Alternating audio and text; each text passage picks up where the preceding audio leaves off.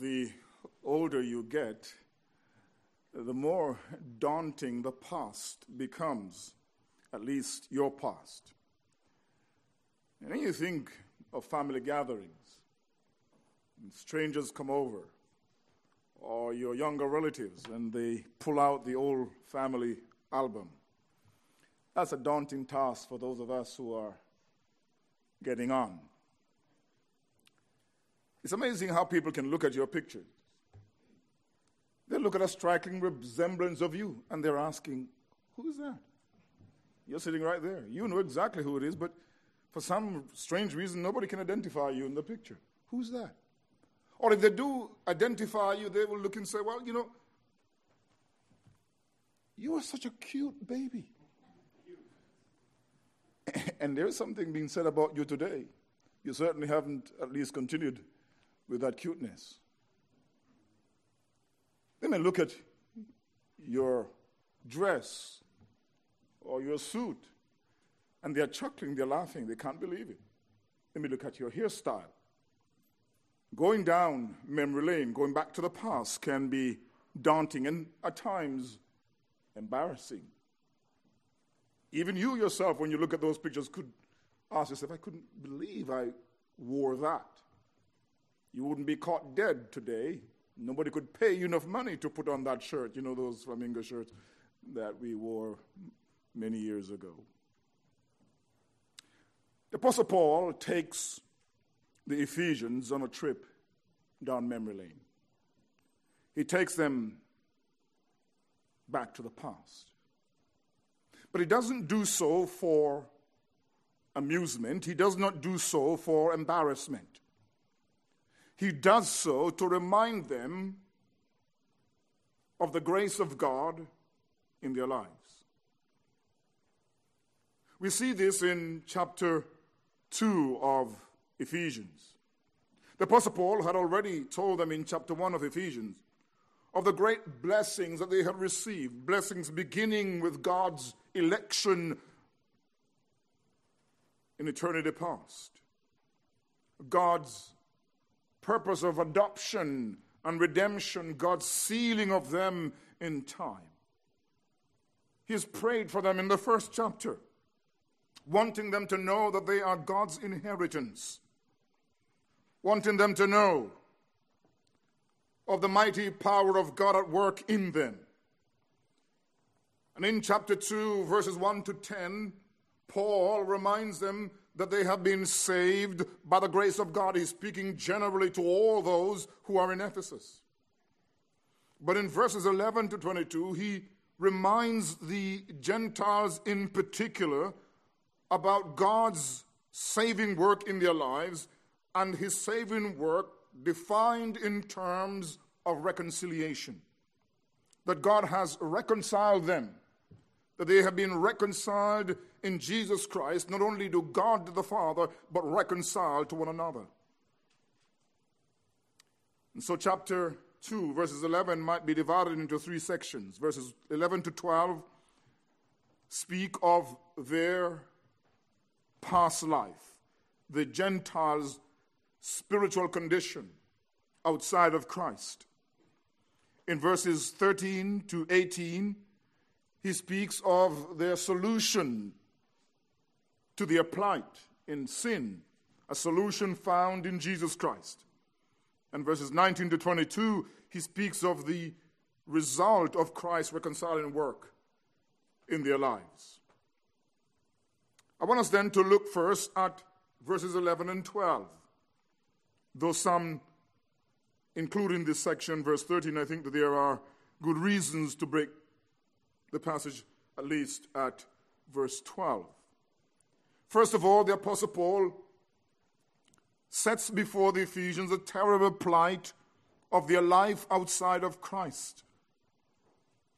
He says, Therefore, remember that you once Gentiles in the flesh, who are called uncircumcision by what is called the circumcision, made in the flesh by hands, that at that time you were without Christ being aliens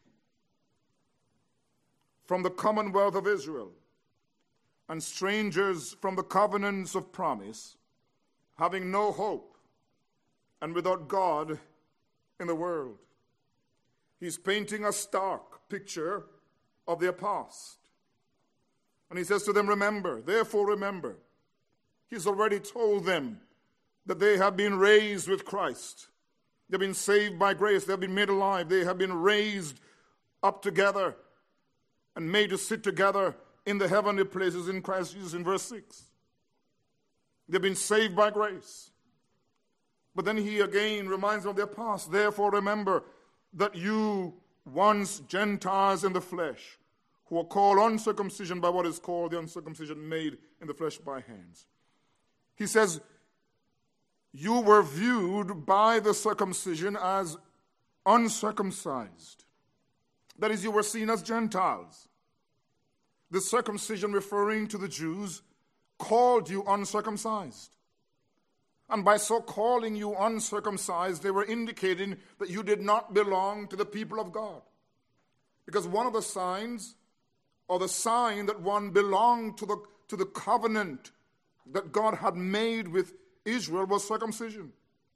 The mark that one was a Jew, belonged to the people of Israel, is that they were circumcised. You see this in Genesis 17, verse 10, where God says, This is my covenant with you which you shall keep between me and you and your descendants after you. Every male child among you shall be circumcised.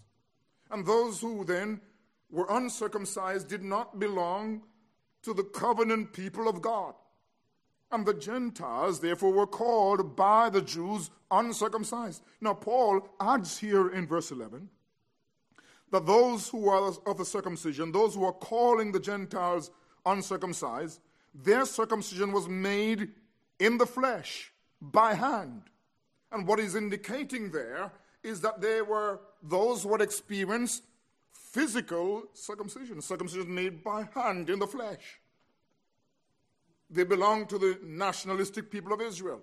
Paul will tell the Romans that true circumcision is, however, not outward, but of the heart.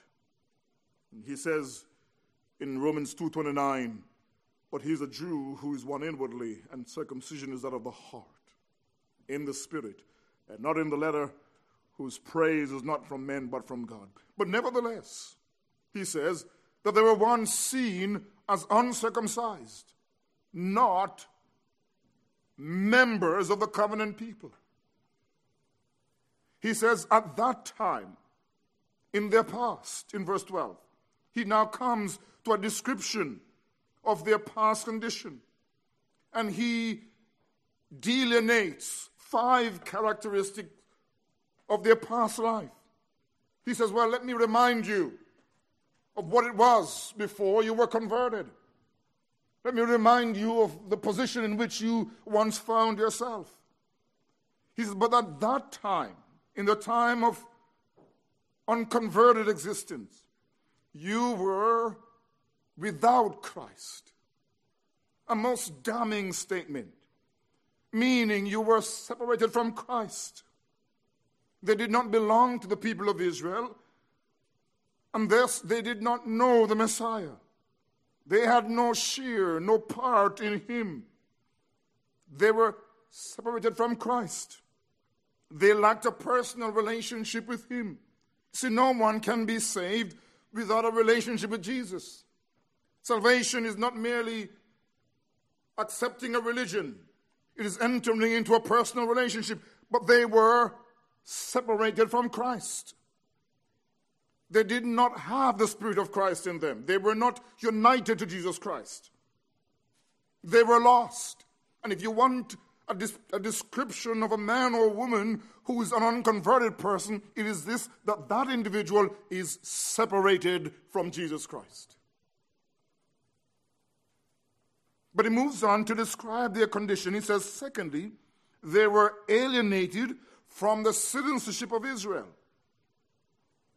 For at that time, you were, he says, without Christ, separated from Christ. And you were aliens or strangers from the, coven, the commonwealth of Israel, meaning that they were not citizens of Israel. They did not enjoy the advantages that the Jews enjoyed. And we think of Romans 9, where Paul explains some of the advantages that belong to those who were members of Israel. He says, Of whom pertain the adoption and the glory and the covenants and the giving of the law and the service of God and the promises, of whom are the fathers and from whom, according to the flesh, Christ came, who's over all the eternally blessed God.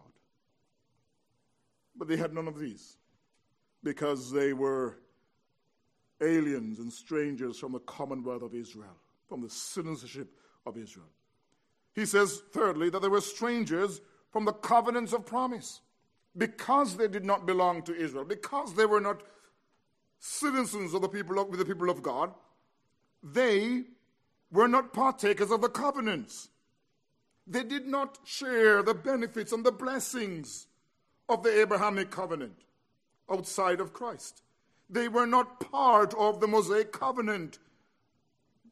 We think of the covenants, and especially the Mosaic covenant, as a covenant of rules and a covenant of works. But you ought need to know that the Mosaic covenant was a covenant of blessing and of grace because God was revealing himself. God revealed himself to Moses and revealed himself to his people. But they had none of that. He goes on to tell them not only did they not share in the covenant, they were strangers from the covenants of promise. He says, having no hope. Having no hope. What he means by this is that these who were separated from Christ, alienated from Israel, strangers to the covenant promise, they were without hope. And by that he means, as one writer says, they had no objective basis of hope. They had no genuine hope. They had no hope of the resurrection of the dead. Uh, the Christian hope is a hope that transcends this world. It transcends life in this world, it transcends even death. Our hope is in Christ. Our hope is in the resurrection from the dead. We believe in a resurrected body. We believe in an existence with Jesus Christ in heaven. But they had no such hope. They could not envision a resurrected body. They could not envision life in eternity with God. That's their condition in the past. And then, climactically, he says, without God. Without God in the world. The Apostle Paul is not saying that the Gentiles were atheists without God, atheists. He's not saying that they were atheists. In fact, in the Gentile world, many in Rome considered Christians to be atheists because they did not worship the multiplicity of gods that were there. Now, when Paul says that they were without God, he's not denying the reality that they served false gods. They were idolaters. But when he says they were without God, he means they were without the true and the living God. They did not know the creator of the heavens and the earth. They did not know the one who sustains the world by the word of his power. They did not know God to whom every man must give account. He says they were without hope and without God. And so you have this damning picture of alienation from the true God and from the Lord Jesus Christ and from his people. But in verses 13 to 18, the picture changes because the Apostle Paul shows that this was not the final word. In verses 13 to 18, he moves to show the reconciling work of Jesus Christ on behalf of Jews and Gentiles. He says, But now, see the difference. Remember, you were once Gentiles, but now there's a shift. There's something new. But now, he says, You ones who were far off have been brought near by the blood of Christ. There's a great transition in their situation. He says, first of all, they were once afar off. That description of far off is a description of their alienation. And the description, they have been brought near, is a description of reconciliation. So he was saying, You were once alienated from Christ, alienated from Israel, alienated from God, but now you who once were far off from God, you have been brought near. This language then of bringing near is that they are reconciled.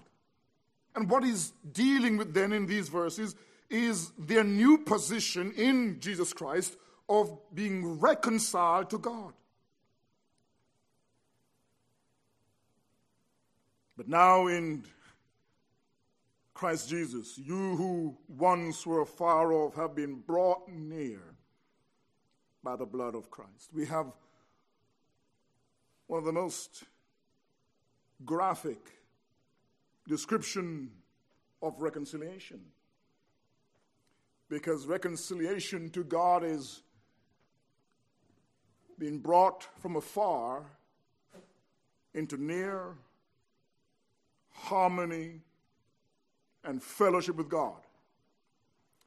Reconciliation, then, for the Apostle Paul, is not merely a cessation of hostility, it is an exchange of alienation, of estrangement, of enmity for friendship. It is a change from enmity to amity, to friendly relations. They were far off, they have been brought near, they've been brought in a reconciled relationship. And the Apostle Paul reminds them a number of things about this reconciliation. First of all, he identifies Christ as the source of reconciliation. Look again at verse 13. But now in Christ Jesus. Some have chosen to translate this now, but now by uh, Christ Jesus. And that is a possible alternate translation, but the language that Paul uses in Ephesians of in Christ and union with Christ perhaps better fits here. And so, what Paul is saying is that is in union with Christ, those who are far off have been brought near by the blood of Christ. Whether you take this as in the locative or by, what is clear is that Jesus Christ is a source of reconciliation. But now in Christ Jesus, you who once were far off have been brought near. It is Christ by whom believers are brought from afar and brought near and reconciled to God. The Apostle Paul establishes this fact even more explicitly when he says in verse 14, For he himself, still referring to Christ, verse 13 ends with the blood of Christ. Christ then is a nominative, then at the end of verse 13. And he, therefore, in verse 14 is a reference to Christ. For he himself is our peace. You see, the Apostle Paul makes it abundantly clear that Christ is a source of peace or reconciliation, and we use these two terms, peace and reconciliation, interchangeably. For he himself is our peace. He doesn't even say it, it is Christ who makes peace. He said, He is our peace. Peace is personified as Jesus Christ. He himself is our peace. He was saying in verse 15 regarding this, having abolished in his flesh the enmity that is the law of commandments contained in ordinances, so as to create in himself one new man from the two, thus making peace. Christ made peace. In verse 17, he says, And he came and preached peace. So Christ not only is a source of peace, peace, he not only made peace between us and God, but he also preached peace to you who were far off and to those who were near, both to Jews and to Gentiles. Well, how did Christ preach peace? Well, he did so by his apostles and prophets and through the Spirit. But the point that I'm at pains to establish is that those who were alienated from Christ, from Israel, and from God have been reconciled through Christ. For he himself is our peace. It seems that the Apostle Paul, in identifying Christ as our peace, we want to understand that he's not speaking about subjective peace.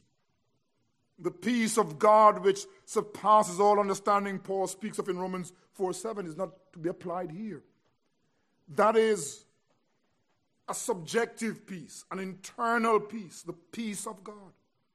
No, the peace that Christ has accomplished is peace with God, objective peace.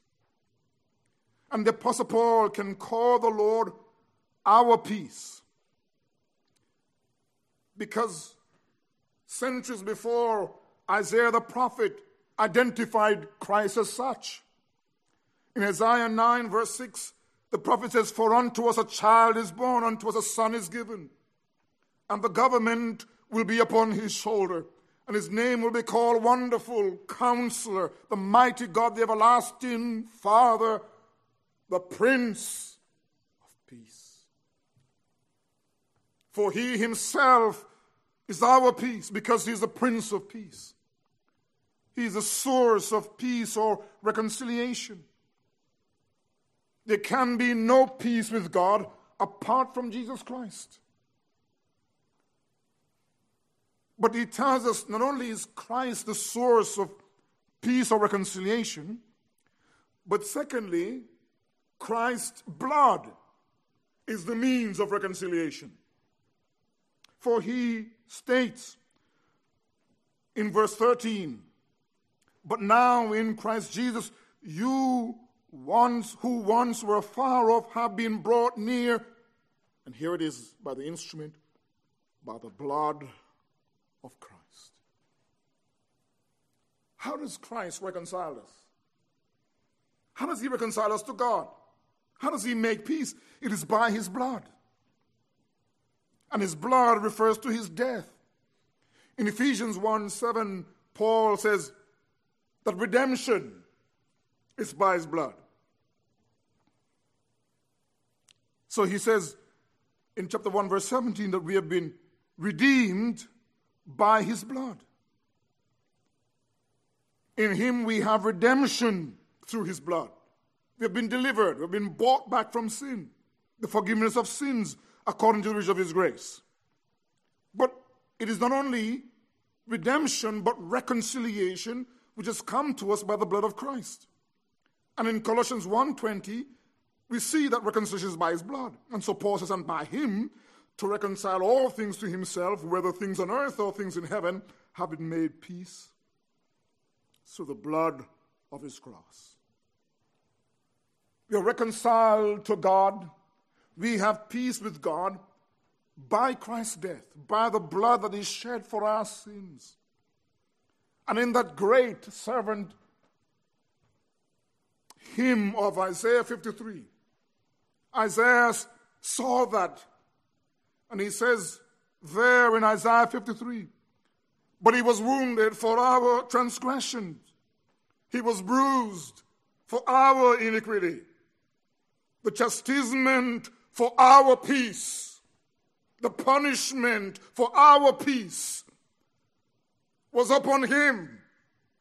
What is he saying? He's saying that Jesus Christ received the lashes from God, that he bore the pain and the agony for our peace. The chastisement for our peace was upon him. That in his death on the cross, he bore the wounds, he bore the stripes, He bore the punishment by which we are brought back into a relationship, and by his stripes we are healed. This is one, this is who you were aliens from God. But now you've been brought near through Christ, and particularly through his blood.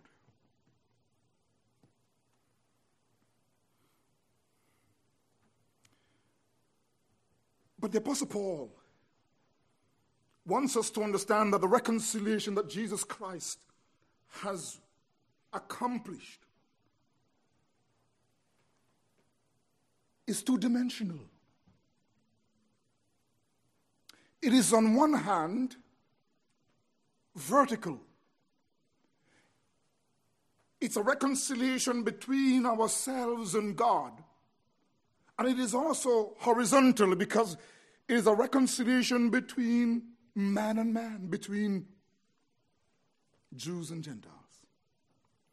In fact, in verse 16, you can see the vertical dimension, the reconciliation that takes place between God and his people. For in verse 16, he says, regarding Christ's blood that was shed for reconciliation, he says, and that he might reconcile them both to God. You see that? He might reconcile them both to God in one body through the cross, thereby putting to death the enmity.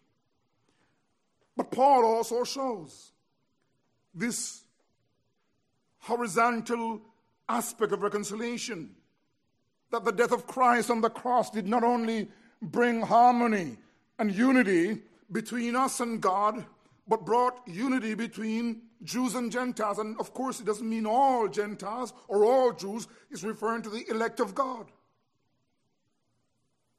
And the writer does this essentially by concentrating on the term one.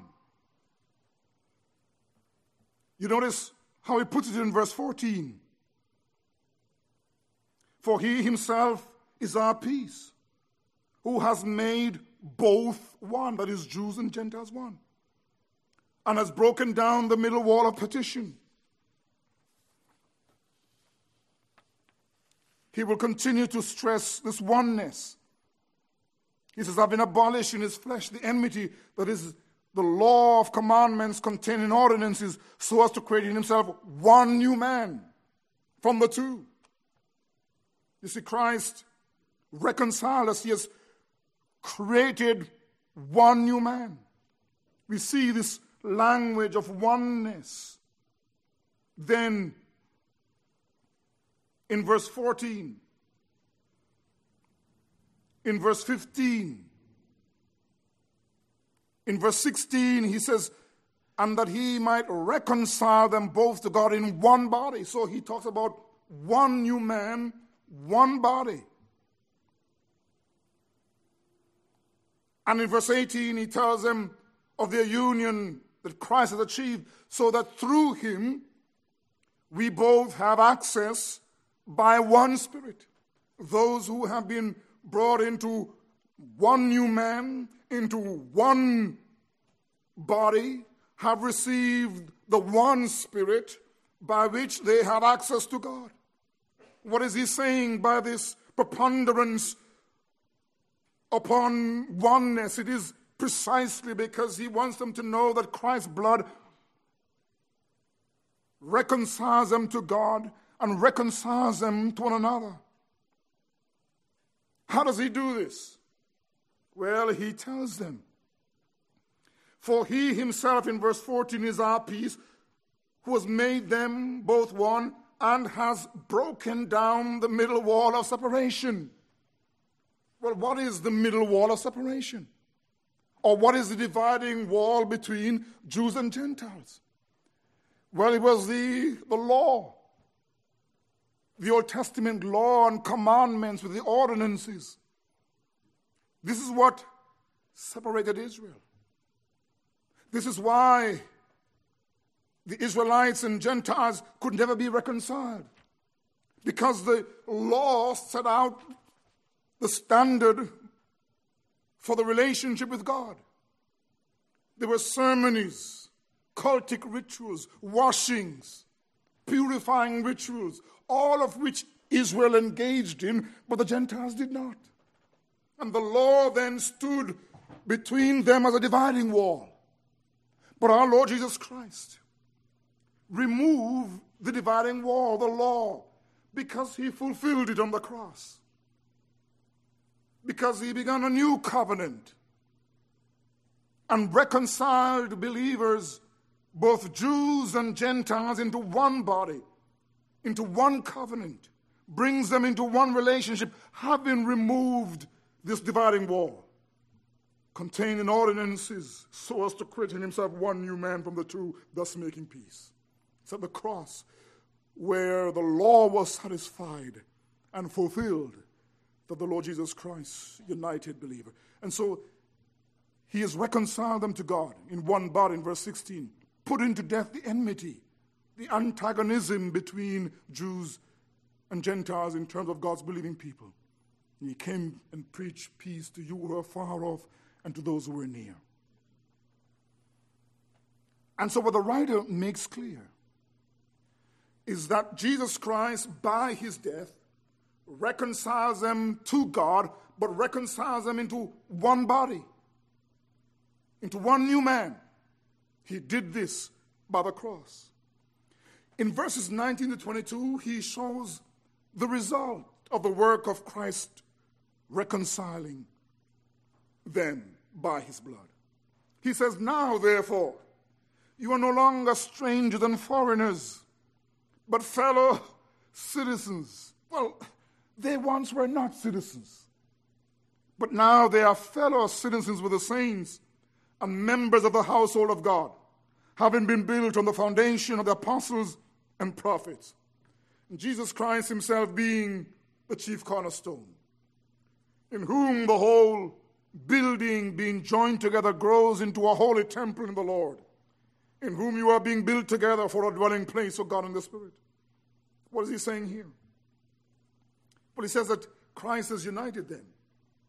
And now they share equal blessings. He describes the work of Christ reconciling work on the cross. First of all, he uses different imageries he used an imagery related to their status. First of all, he says that Jews and Gentiles are now fellow heirs with the saints, or fellow citizens with the saints.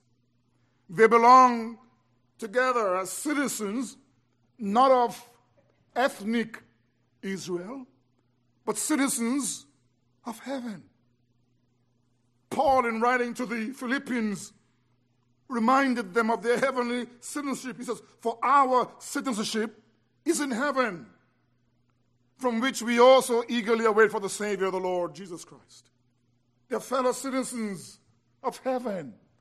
Well, once they were outside the covenant people, they were aliens and strangers to the commonwealth of God's people. They were not Israelites, they didn't belong to Israel. But now they belong to the spiritual Israel. They're fellow citizens of heaven. They have a lot and a share in glory because they are in Christ. They have one passport, one nationality. They're citizens of heaven. Well, he changes the metaphor. He says, You belong to one family. He says they are members of God's household. This language of household refers to family.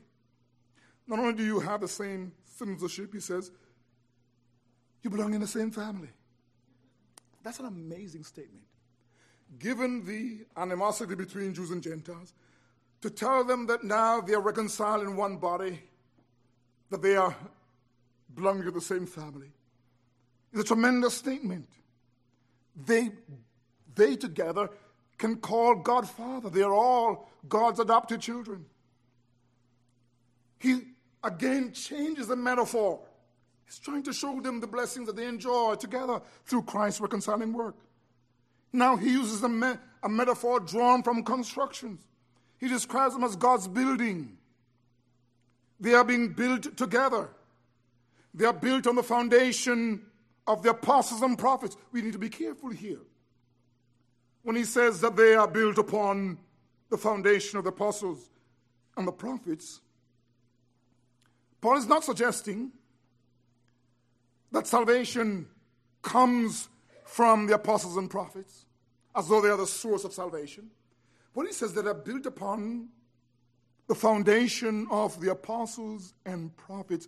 He's talking about the foundation laid by the apostles and prophets, and Paul says, There is no other foundation can any man lay than Christ. So they're built upon the foundation that is Jesus Christ. And he says, Jesus Christ being the chief cornerstone. I know there's been much discussion about cornerstone, whether it's the chief stone in the foundation or the capstone in the archway, but whatever way, one writer says the writer means that Christ is the most important stone upon which they're built. The cornerstone was that stone in the foundation, that massive stone upon which the entire foundation relied for its stability and strength. And the writer means that they are being built up into this building, but they are resting on the foundation. Yes, that which has been proclaimed by the apostles, but that foundation is Christ. But you notice what he does. In that, in verse 21, he, he tinkers with the language a little bit. He clarifies, perhaps better stated. He says, In whom the whole building, being fitted together, grows into a holy temple in the Lord. So he tells us that they are being built up together as this building for God. But in verse 21, he tells them that the building that God is actually raising up is a temple, a holy temple. And they, Jews and Gentiles, are the building material that God is using as a, for a temple. God is raising them up, having been reconciled in one body by Christ. They are fellow citizens they're family members, and they are being built together as a building, yes, as a temple for a dwelling place. God is constructing them to be his home. You ask the question where will God be in the eschaton? Well, he'll be in his temple. But it's not a physical temple. He'll be in and among his people, Jews and Gentiles who have been redeemed by Christ. And they've been built up by the Holy Spirit. This is what they now enjoy. They are citizens. They are God's children. They belong to his family. And they are God's new temple. Believers are being built into a temple where God will dwell in their midst. What must we do with this passage? We must remember who we once were outside of Christ. Yes, it is often said, you know, let bygones be bygones. And there's a sense in which we must let go of the past. We're not to continually, for example, we're not to continually dredge up past grievances, dwelling on past mistakes, uh, and things that people have said or done to us. We must move beyond those things. We must forget them. We must put them behind us. But there are some things that we can never forget. And one of the things that we must never forget is who we once were outside of Christ. We were strangers from the people of God. We were people without hope and without God. We had no relationship with Jesus Christ. We were sinners, plain and simple. And we were steering into the very mouth and chasm of hell itself. We were going along merrily on our way, but hell was opening up before us. We were convinced that we knew it all and we had it all. We were proud of the successes we had in life. We were gay and happy in the things we were doing.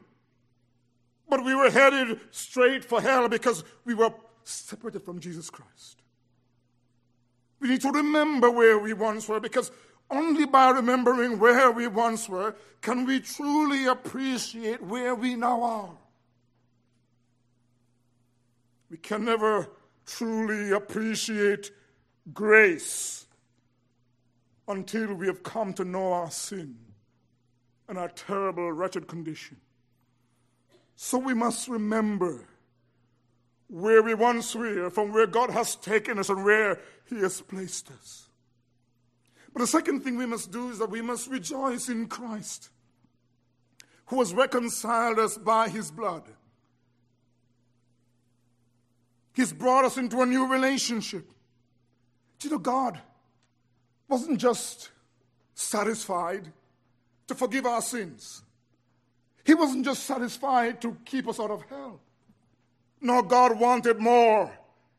Salvation was for relationship. He wanted a friendship with you and with me.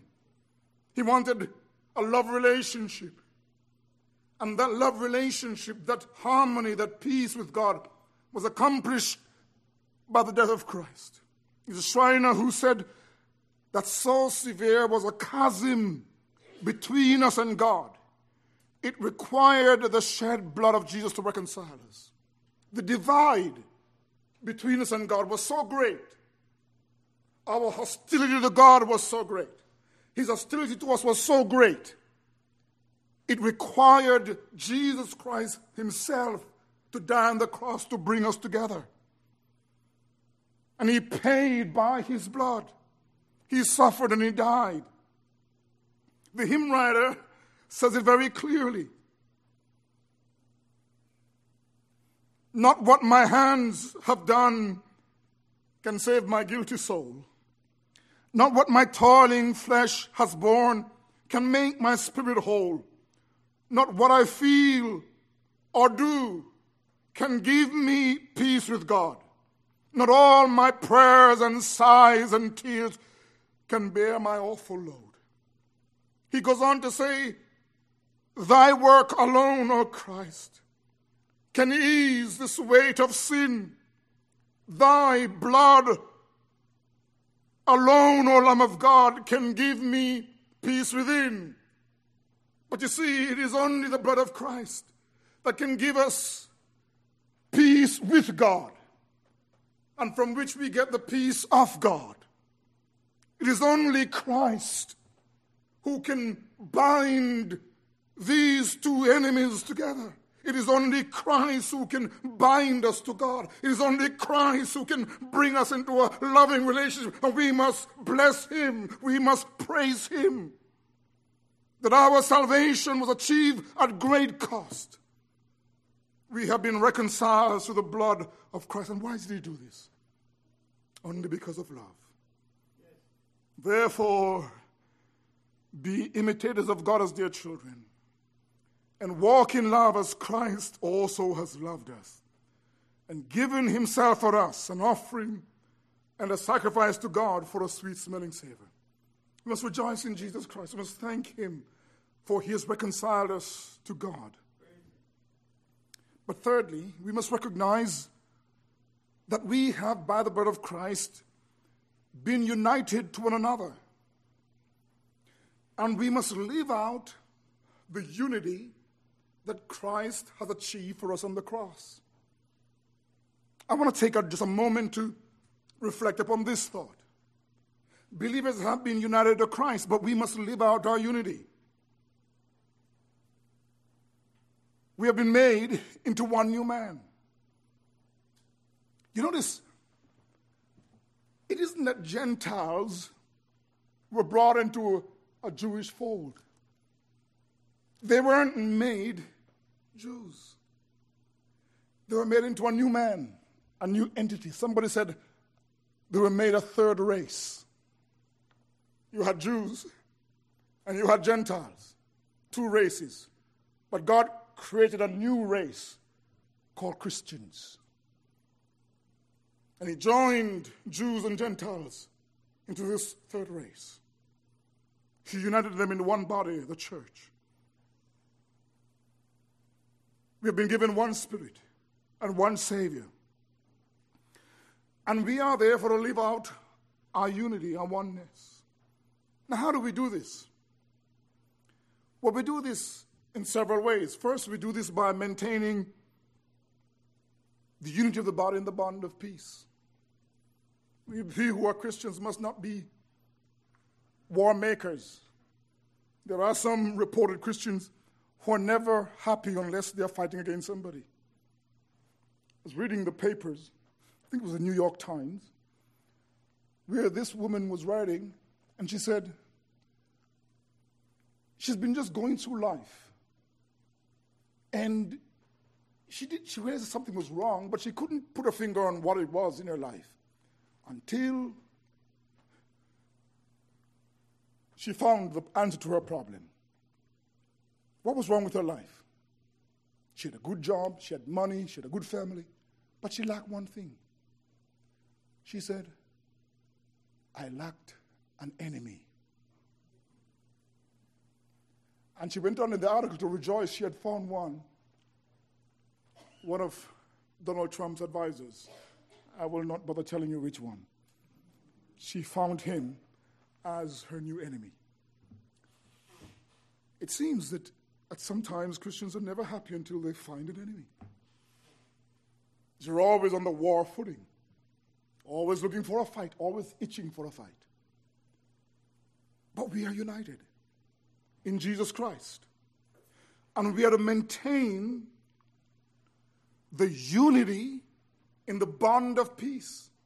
We are to be people who make peace. As far as lie possible with us, we are to make peace or live in peace with all men.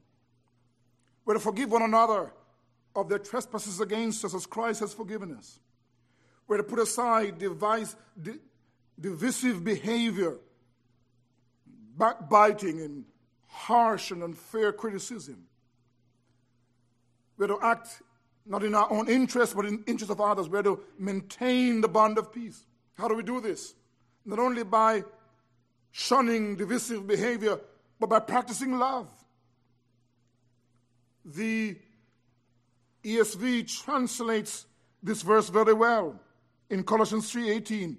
And above all, put on love, which binds everything together in perfect harmony. We cannot live in unity unless we are practicing sacrificial love, caring for one another harsh, judgmental statements, unkindness, unwillingness to show bowels of mercy and compassion comes from lovelessness.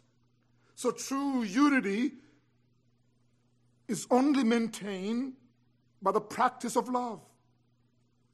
But we maintain unity, we live out our unity not only then by maintaining the bond of peace, we live out unity by worshiping together. Paul says, For we are the circumcision who worship God in the Spirit and rejoice in Jesus Christ and have no confidence in the flesh. We must worship together.